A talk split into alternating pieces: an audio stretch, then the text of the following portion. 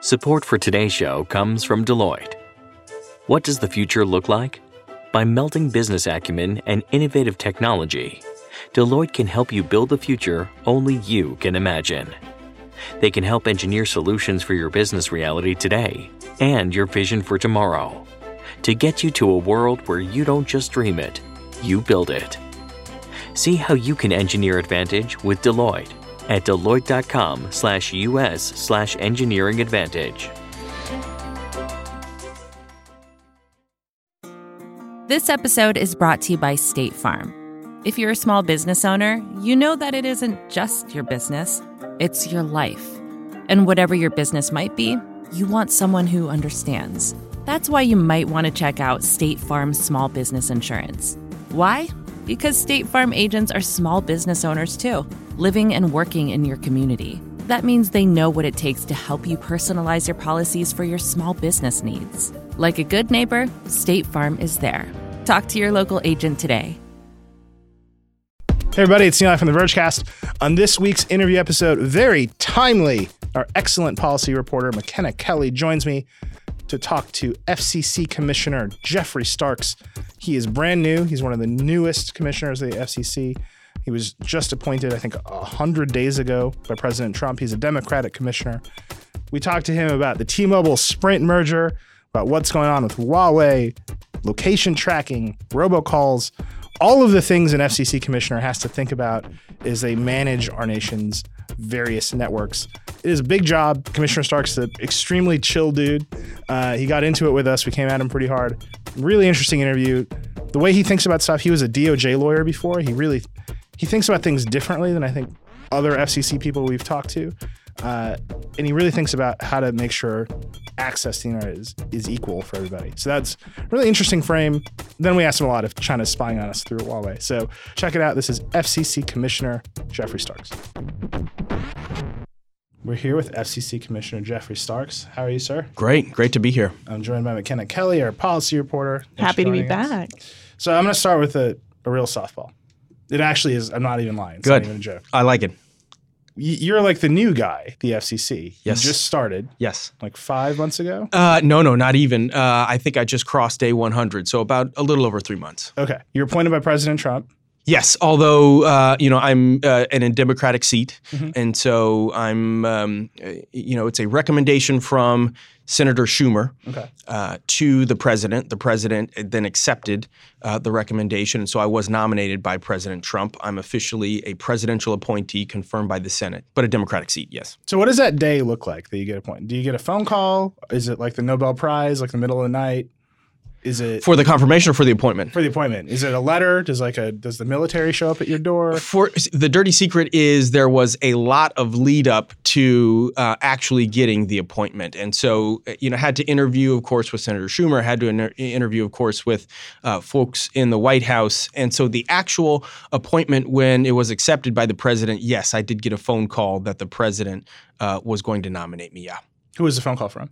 The phone call was from the head of P P O, Presidential Personnel Operations. Oh, wow. I didn't even know there was such a thing. Yes, P P O. All right.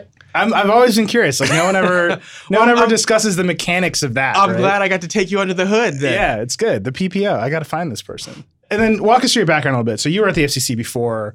You litigated a pretty big net neutrality case. Just give people a sense of your history. Yes. So went to Yale for law school. I'll, I'll start even um, further than that, which is um, right after undergrad, worked for a couple of years in the private sector and then worked for an Illinois State Senate staff committee on which then a little known senator named Barack Obama sat mm-hmm. uh, when he was a state senator in Illinois and volunteered for his U S senatorial campaign.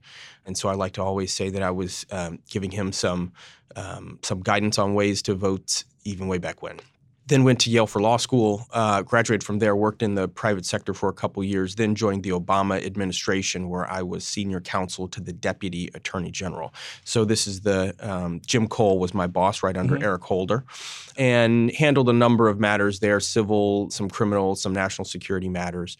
And then got brought over to the F C C, where, yes, I was working on universal service, was uh, working on early uh, net neutrality cases, and then was this whole kind of appointment ended up happening. And uh, then now, of course, I'm a, a full-blown commissioner at the F C C. So were you like a telecom tech nerd before, or you kind of slid into this world? Yes, it was, uh, you, you know, a little bit of both. Um, when you abstract what we do even at the F C C, these are really issues of equity, mm-hmm. issues of inclusion. Uh, and so was working on those even back in when I was, a, a, you know, an Obama appointee. And so did come across some telecom issues while I was there at D O J, and then ended up really being the tip of the spear on a lot of issues where I was in the senior leadership team of the F C C Enforcement Bureau.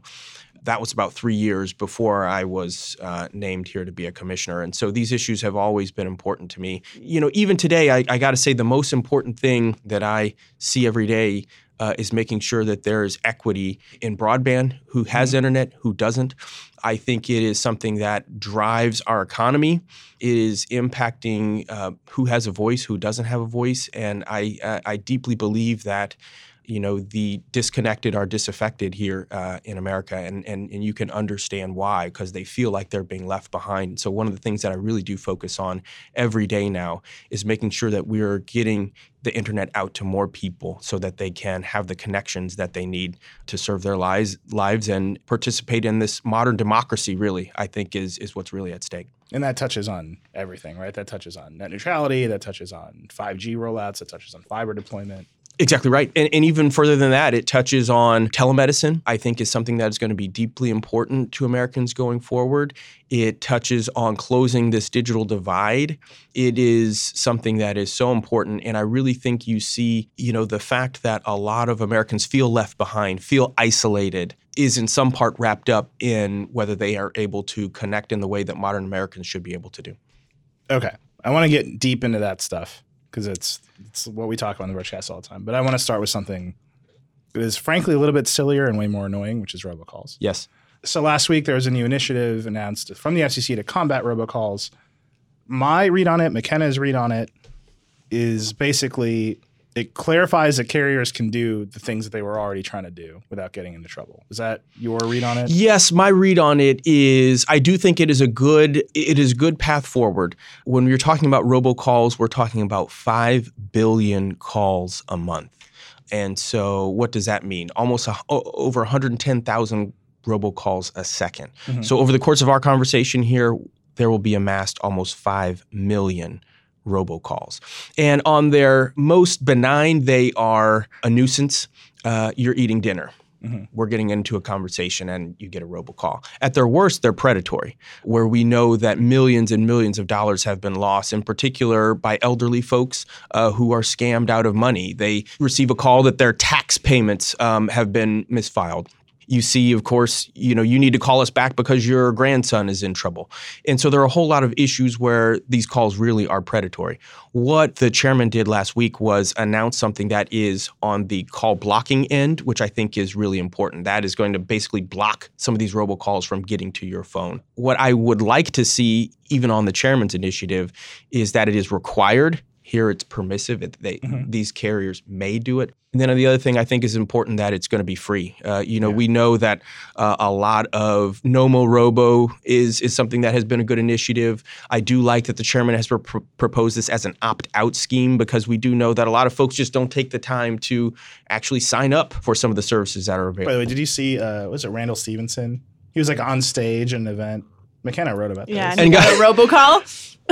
I, I have no doubt. Uh, and like he like hung up from his Apple Watch. He was like a fucking robocall. It was, I mean, it impacts everybody. To show the lengths that folks have gone. When I was in the Enforcement Bureau, mm-hmm. where it was my job to enforce violations of the law, I would get robocalls to my landline as an F C C Enforcement Bureau official. And so it, it's clear that nobody is uh, nobody is immune to these. You know, the other thing that I would really say is that it has changed in some sense the fabric of our culture. Mm-hmm. You know, I certainly remember a time where you would pick up the phone when somebody called. It was, it could be, even if you didn't recognize the number, it could be your pastor, it could be um, your kid's school, it mm-hmm. could be literally a neighbor. That's the problem with neighborhood spoofing, right? Is that is a call that looks like it's coming from a neighbor yeah. that you should recognize. I won't pick up a, a number with my area code anymore. Yeah, I don't I, pick I up. I don't live in my in that area code. Yeah, I know no one's calling me. Totally, I don't pick up a call unless I know who it is, because uh, it's probably a robocall. It's probably somebody who's not really trying to reach me. And so it's something that the F C C, it's the number one complaint that we see year over yeah. year over year, both us and the F T C. And so we gotta, we, we, we've got to be on it. So the, the chairman's proposal to me looks like a very market-driven proposal, which is not surprising for Chairman Pai, right? Like, I mean, take no more rules. You, the market will fix it. That's that's his thing. He waves the mug around. It's great. This is not a problem in Europe. This is not a problem in other places around the world. Why is it a problem here? I think it's a problem here. You know, we have allowed our network to kind of propagate these calls. And so I think it is it is an issue where industry needs to do their part. I but do there's th- not like an E U regulation you can just like copy and paste from the internet. Like, all their stuff's online. Not that I know of. Um, There's not a regulatory scheme in Europe that has prevented this that we can just replicate here? Not that I know of. This is something where auto dialers have been able to produce these mass numbers of calls. We obviously have a little bit of statutory authority that we need to look into. Folks on the Hill are are, are trying to help us here. The definition of auto dialer is something that is back before us because we didn't exactly define it right. The F C C, I think, also needs to probably criminally prosecute, refer to D O J folks who are the worst robocallers, because I don't think this is an issue that you're just going to be able to tax your way out of from an enforcement perspective. And then, like I said, we need some help from the F C C, we need some help from the Hill, and we need some help from industry. Call authentication, shake and stir, I think is something that is— a great acronym. You like that? I do. It's good. Um, it's, it's the funniest acronym the F C C has put forth in a long yeah, time. Yeah, yeah, I got to agree. And it is something that is going to, you know, basically it's going to have um, start at the origination of a call and have almost like a passport where, you know, the origination of the call and the the as a, as a call pro- progresses down through the network, other folks are going to stamp that passport to make sure that this call is actually authenticated. Uh, and I think it's going to change um, change where we are on robocalls. All right. That's robocalls. I wanted to make sure we talked about it because you're yes. right. It's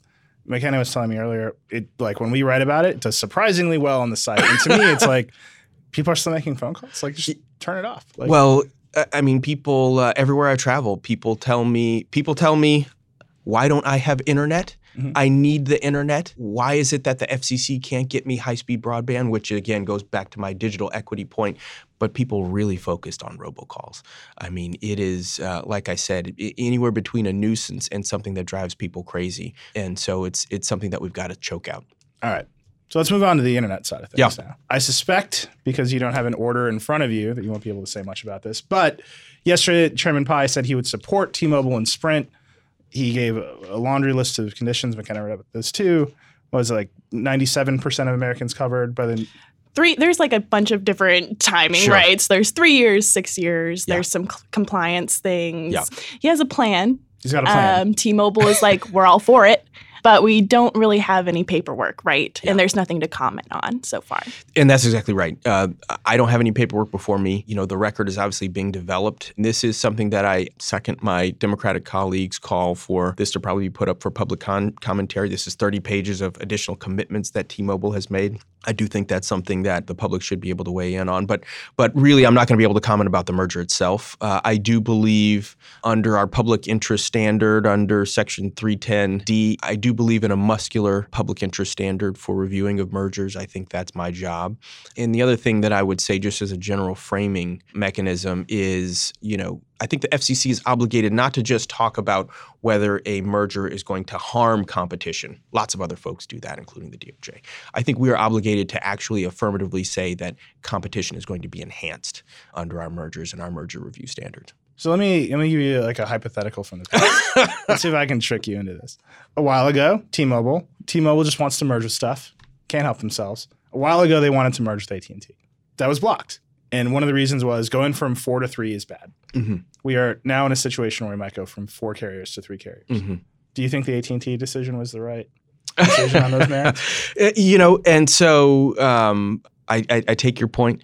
And obviously going to three is very much at the crux of what we're talking about uh, under our consideration. And so I am reviewing that record and taking instruction and guidance from what was done there and thinking how it impacts the decision that's before me. Where were, where were you in the...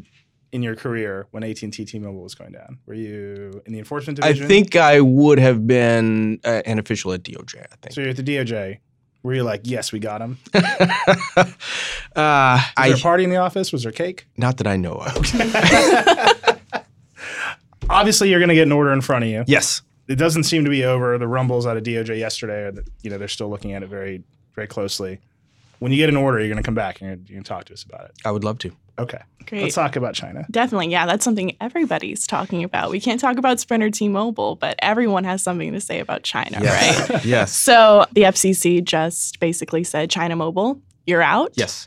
And also even last week, Brendan Carr, a Republican commissioner, called for national security agencies to investigate the Chinese telecommunications companies that are already operating in our networks. Correct.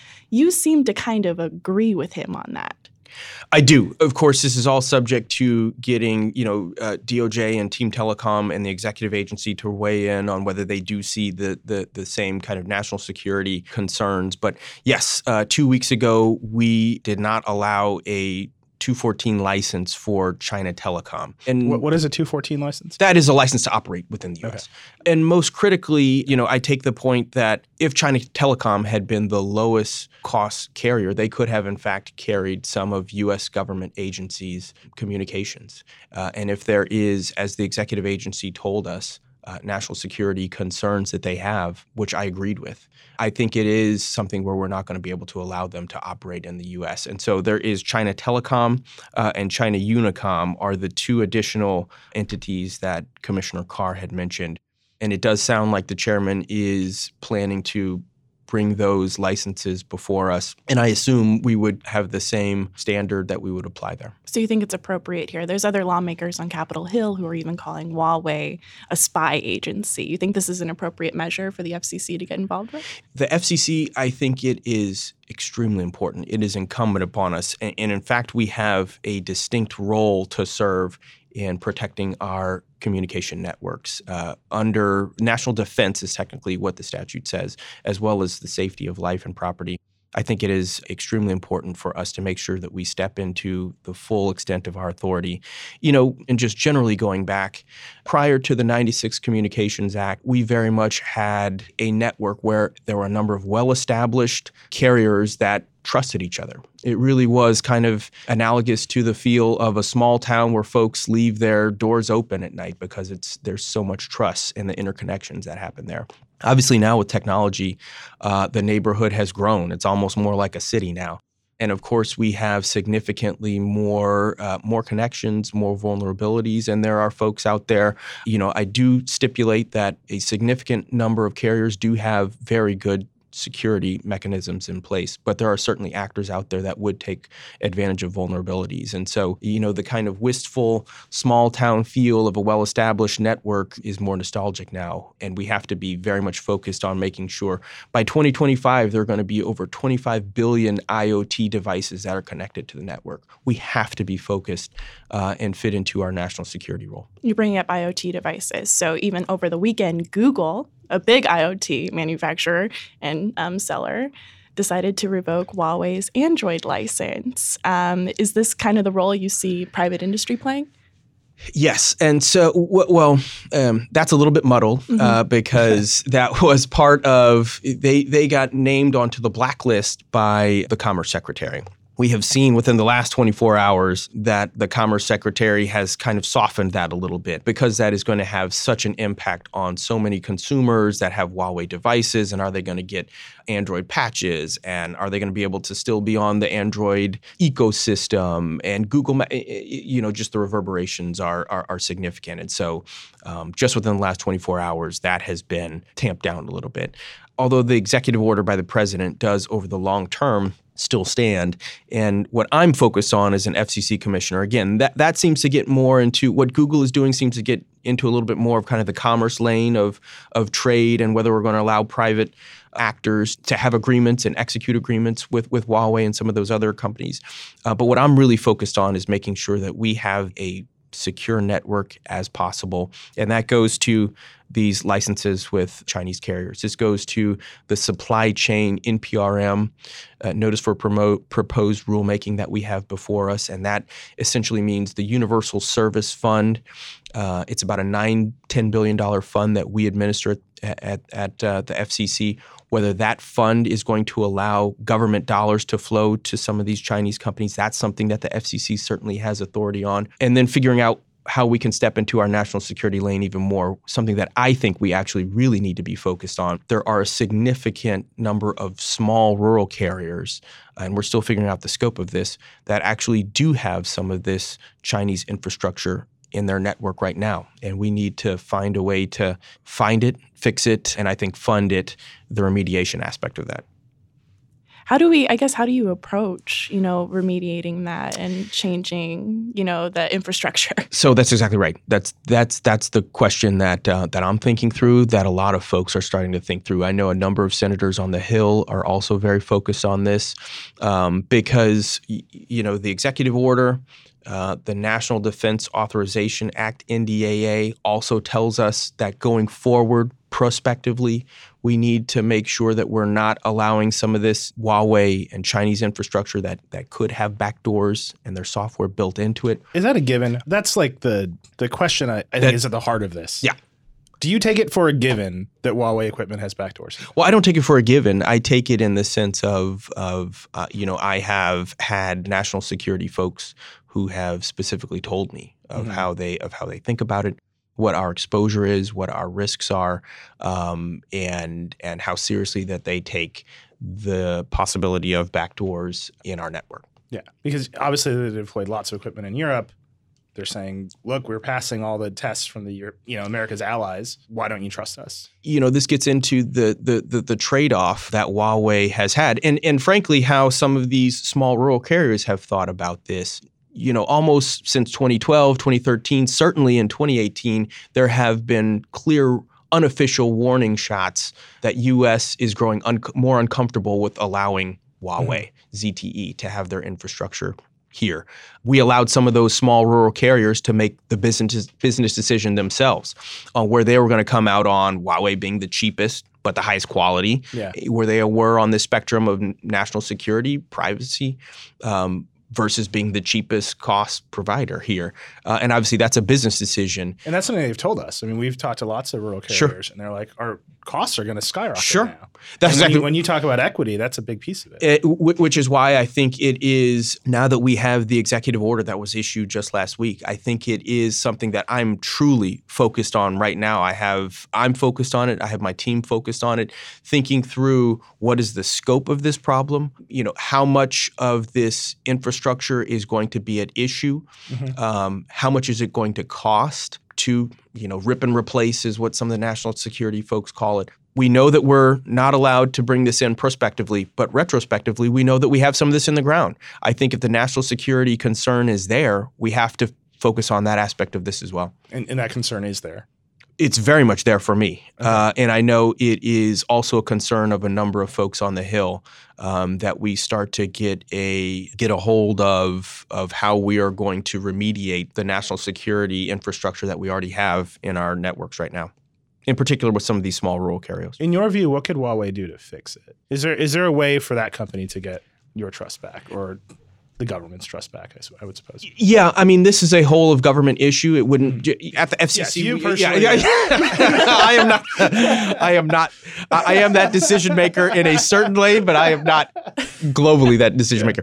My my sense as I sit here today is that it is very tough to kind of mitigate some of these vulnerabilities when you're talking about having this company potentially allowing their software to have uh, code that allows for a backdoor for um, for potential Chinese spying. I think that's very hard to mm-hmm. hard hard to mitigate. But, it, but does that look like, okay, you're going to turn over all your source code to us before you're allowed to ship one product in the in the country? Is it where you're going to submit to testing? Like, is there a method? Are there steps that you could see that would actually begin to mediate this problem? I'm sure that will be part of an ongoing dialogue, both with, you know, the folks that that truly do that national security aspect of that on a daily basis, uh, you know, F B I, C I A, folks mm-hmm. that are really focused on that, and getting their assessment on on whether there is a path for Huawei to otherwise get themselves comfortable with the national security risks that folks very clearly feel are real and are out there. All right, we're going to take a quick break for an ad. We'll be right back.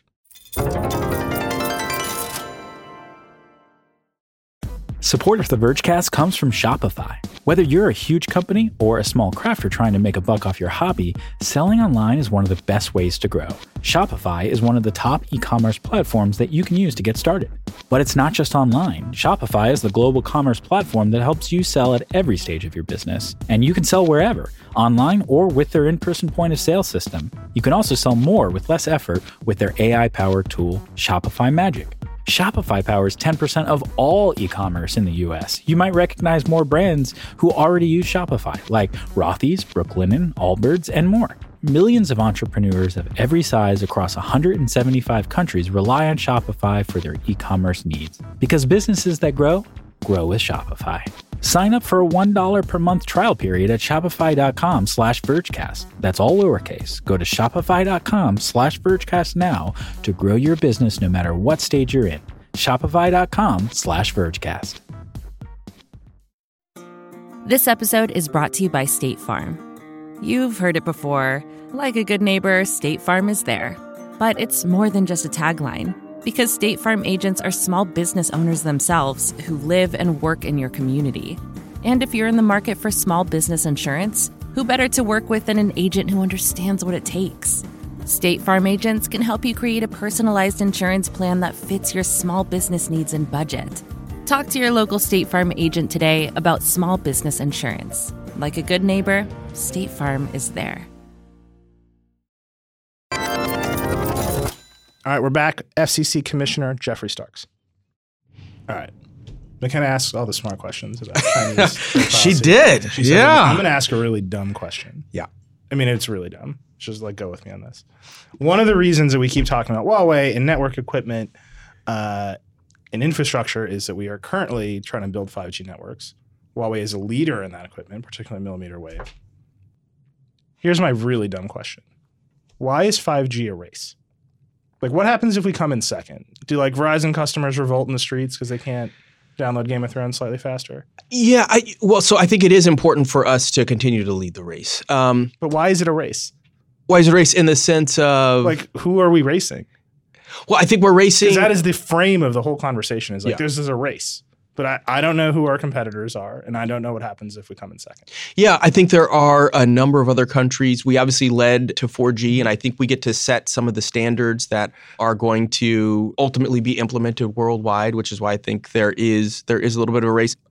I agree with you in some sense on the premise that I'm equally focused not only on getting five G out there, but for a lot of the folks that have no G. uh, you know, there are there are...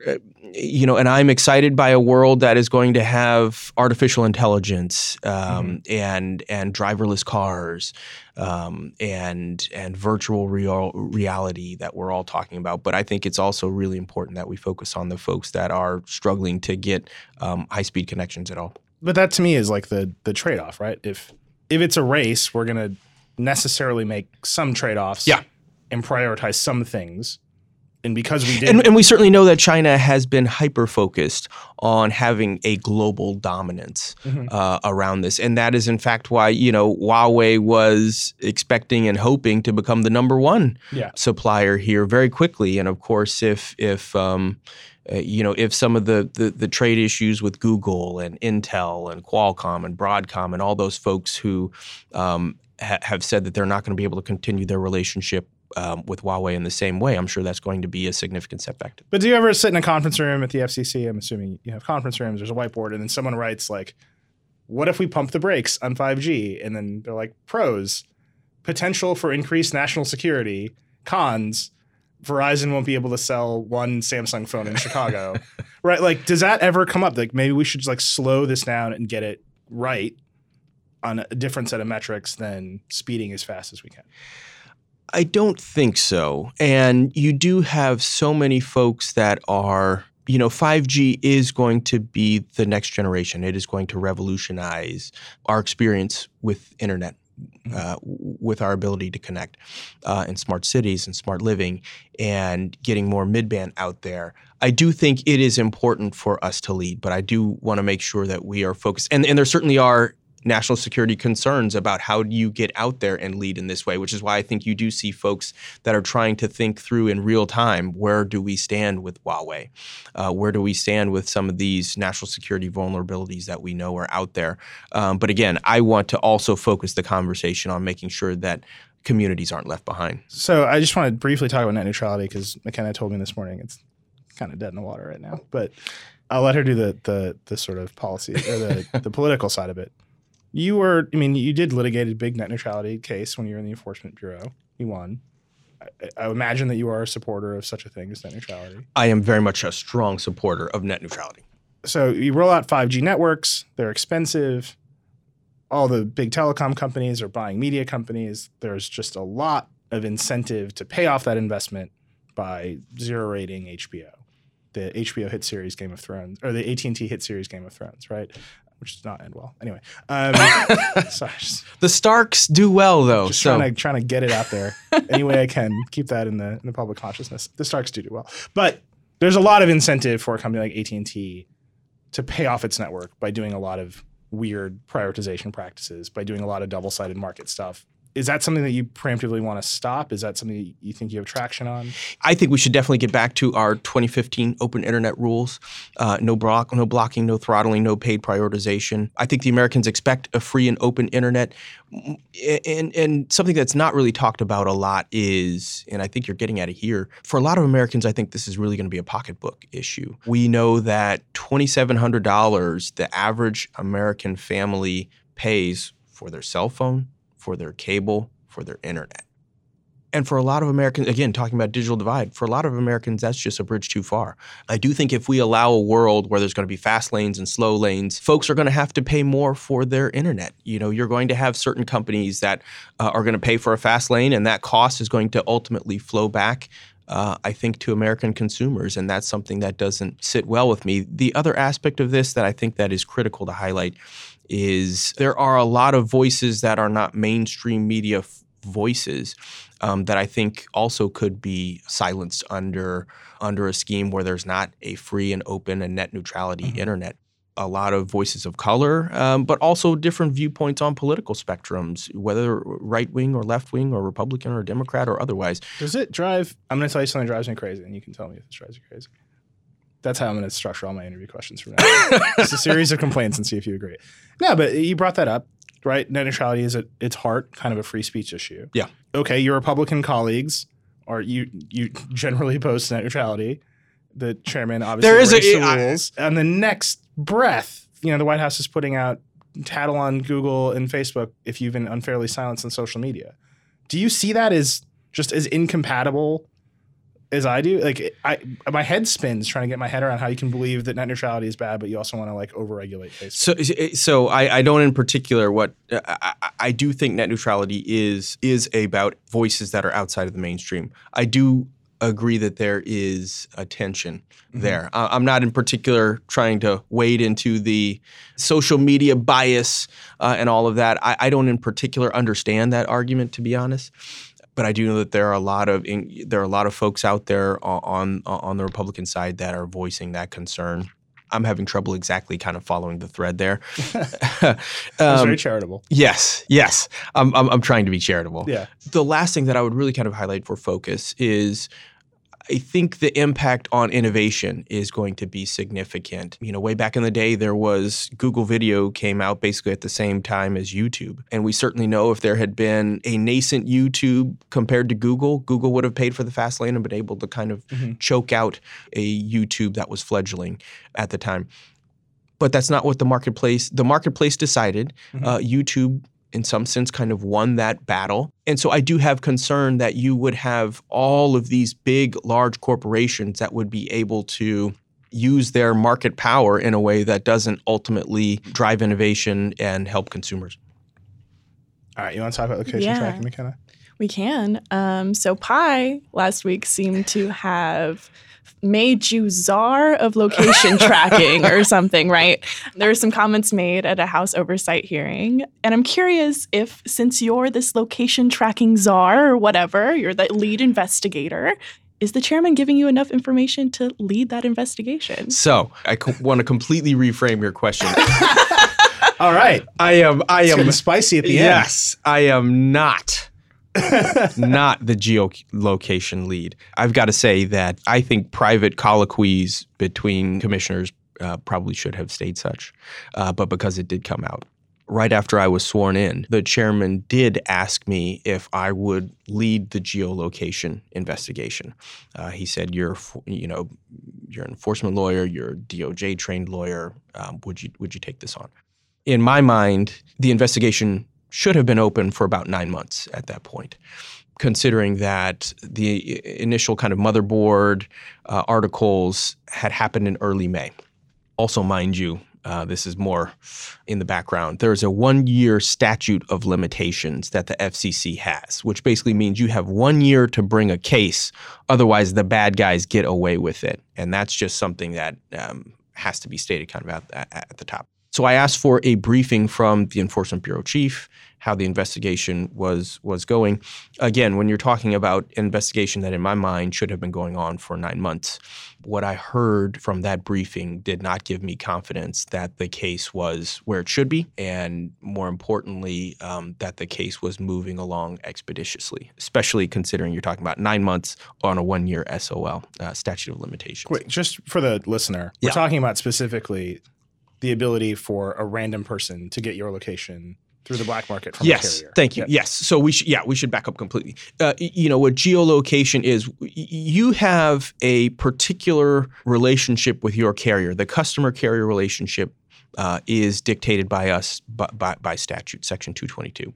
Uh, and so they, uh, your carrier is not allowed to, absent your consent, just sell your information, your customer proprietary information, uh, including your location information, including who has called you, who you have called, all of that information. Um, and so in this instance, we saw that carriers were selling to location aggregators, basically to a third party. They were selling the geolocation information of folks that were their customers. And so then that information was getting sold on again when you sell location information to a third party, then it was getting sold to a whole lot of people, including shady middlemen, bounty hunters. And so it is really a matter of, to come back to your question, Makena, this is not really about me. Uh, what this what this is about is, what I really saw there is, you know, this is about somebody who, let's say that there's somebody who has gotten a restraining order, uh, a temporary restraining order, because they're in an abusive relationship. They have gotten themselves to a shelter or a safe house. Somebody could literally have paid a couple hundred dollars to been able to track that person's phone. And that is startling, that's alarming, and that's why that case had to be, uh, has to be progressing as quickly as possible. So what I saw is that a case was not moving quickly enough, and so I declined the chairman's offer to take over that investigation. Uh, instead, I have used my voice in a different way. I wrote a New York Times op-ed, of course, uh, highlighting the geolocation issue and and what's at stake and why it needs to be prioritized. Cases of mass public safety have to be prioritized. That is something that I learned back when I was at the Department of Justice at the Enforcement Bureau, and, and this case has to be resolved. It is, it, we have to vindicate everyday folks and make sure that they're safe. Is this just an investigation that the F C C pursue, or is there a role for lawmakers and other um, federal agencies? I certainly think that there is, there certainly is probably a lane for an F T C Uh, investigation as well, Federal Trade Commission, who probably has better uh, authority over some of the location aggregators. We certainly have jurisdiction, in my mind, over the carriers, and that they should not have sold this data to third parties. They should not have sold it downstream. I think those other folks downstream that are not in the telecommunications world, like a bounty hunter, uh, some of these bounty hunter companies, these location aggregators, those probably are, are somebody who's going to have to have authority of, of somebody else, F T C uh, or some other uh, some other entity. What's the next step? If you're not leading the investigation, is some, is someone, is it, Yes. Are you gonna, is it gonna? Is it? Are you gonna be able to file before that one-year statute of limitations? You know, in my mind, the one-year statute of limitations has already hit. Oh wow! In the worst case, bad guys got away with it. What the chairman indicated at the oversight hearing last week is that they are, I'm using air quotes here, aware uh, of the statute of limitations. What I assume that means, what I hope that means, is that there's been a tolling agreement in place, which basically tolls the case from expiring and for the bad guys to get away with it. And so what's happening next is I expect that the Enforcement Bureau, who is the enforcement arm of the F C C, is moving as expeditiously as possible. Um, I certainly know that I have raised it countless ways within my power to make sure that that case is moving along quickly. But the Enforcement Bureau is going to, I expect, make a recommendation on how the investigation should be handled to the five of us that are commissioners, and we'll vote on we'll vote on that matter. All right. You've given us a ton of time, so let's do a very quick lightning round and get you out of here. Mac or Windows? Windows. You got an iPad. I thought that was going to be like a toss-up for you. Android or iPhone? iPhone. You got two phones. Are they both iPhones? All right. A Windows and an iPhone. That's a, it's a, what's your carrier of choice? Are you allowed to say? No. We're not the shaky hand. I will say that every time I go to the F C C offices, I'm like, every carrier has their best service here. Like, every, every carrier is like, this is the fastest speeds available in the country. It's like localized in this one building in D C. Every time I hop on a press call, too, it's like the A T and T teleconferencing service. I and I'm like, know. A T and T, all right. We got to use somebody. Yeah, you got to use somebody. five G E, real or not real? Real. Real. You think that's you think that's legit? It is the small step uh, to us, to us ultimately getting to what I think is is a legitimate kind of five G world. Okay, that's bold. All right, I'll take it. I'm like set back. I'm like, all right, I gotta say I don't think it's real. Uh, last one, big one. What's your go-to like tech news site? This is a total layup. M- uh, you know, I gotta say. Verge, Vox, Gizmodo I go to as yeah. well. Um, you mentioned Motherboard earlier. Motherboard, Motherboard, Vice I think are outstanding. I, I'm I'm somebody who does take from a lot of different sources. Mm-hmm. And the Game of Thrones as good as as good as you you were hinting at. I got to say I was not altogether happy with the the Game of Thrones ending. The fact that the Starks do well pleases me, mm-hmm. um, but I I, I was uh, considering the amount of time that I have plowed into that show. It was not altogether satisfying. Yeah, that's gonna be a headline now. F C C commissioner Game of Thrones is bad. We're well, just right, it's coming out in like an hour. It's breaking news. I was about to say if, if I get, catch a lot of heat on this, um, yeah. I'll I'll own it. Yeah. All right, Commissioner Starks, thank you so much. Yes, for the last thing is come check me out on at Geoffrey Starks is my Twitter handle. Are you um, a spicy tweeter or do you have a team that does it for you? You know what? It's it's a uh, we all work on it. Okay. Um, it really it, bandwidth is such a hard problem for me now. Yeah. Like I, I have I have very little time, but I do I do throw in. You know, I I tweeted. Seconds after the end of Game of Thrones. All right. Uh, and so uh, it's at G E O F F R E Y S T A R K S at Geoffrey Starks. And yeah, it's some personal stuff, but also some some thinking on on on my job in my official capacity, what I'm thinking through and, and um, what I like and don't like. Great. Cool. Thank you so much, Commissioner. It was great to have you. Thank you for the time. All right. All right. Thank you to F C C Commissioner Geoffrey Starks and to Makena Kelly, our policy reporter, for joining me on that interview. It was really interesting. I want to note that Why'd You Push That Button is back. They launched last week with an episode about green and blue bubbles and iMessage featuring the one and only Dieter Bohn. Listen to that. It is super fun. Dieter yelling at Ashley about R C S is truly a Verge podcast moment. This week, Why'd You Push That Button gets into why people feel compelled to promote their tweets. They actually, I think, are going to promote a tweet to promote their episode about promoted tweet. It's going to be weird. Just check that out. You can also subscribe to The Vergecast for free on your favorite podcast app. Just hit the link in the show notes to get new episodes. And please leave a rating and review on Apple Podcasts. I'm being told to say this. I'm just letting you know. I don't know why, but that's what they're telling me to say. Just do that for me. That'd be really great. We'll be back Friday with Dieter and Paul for the chat show. We'll see you then.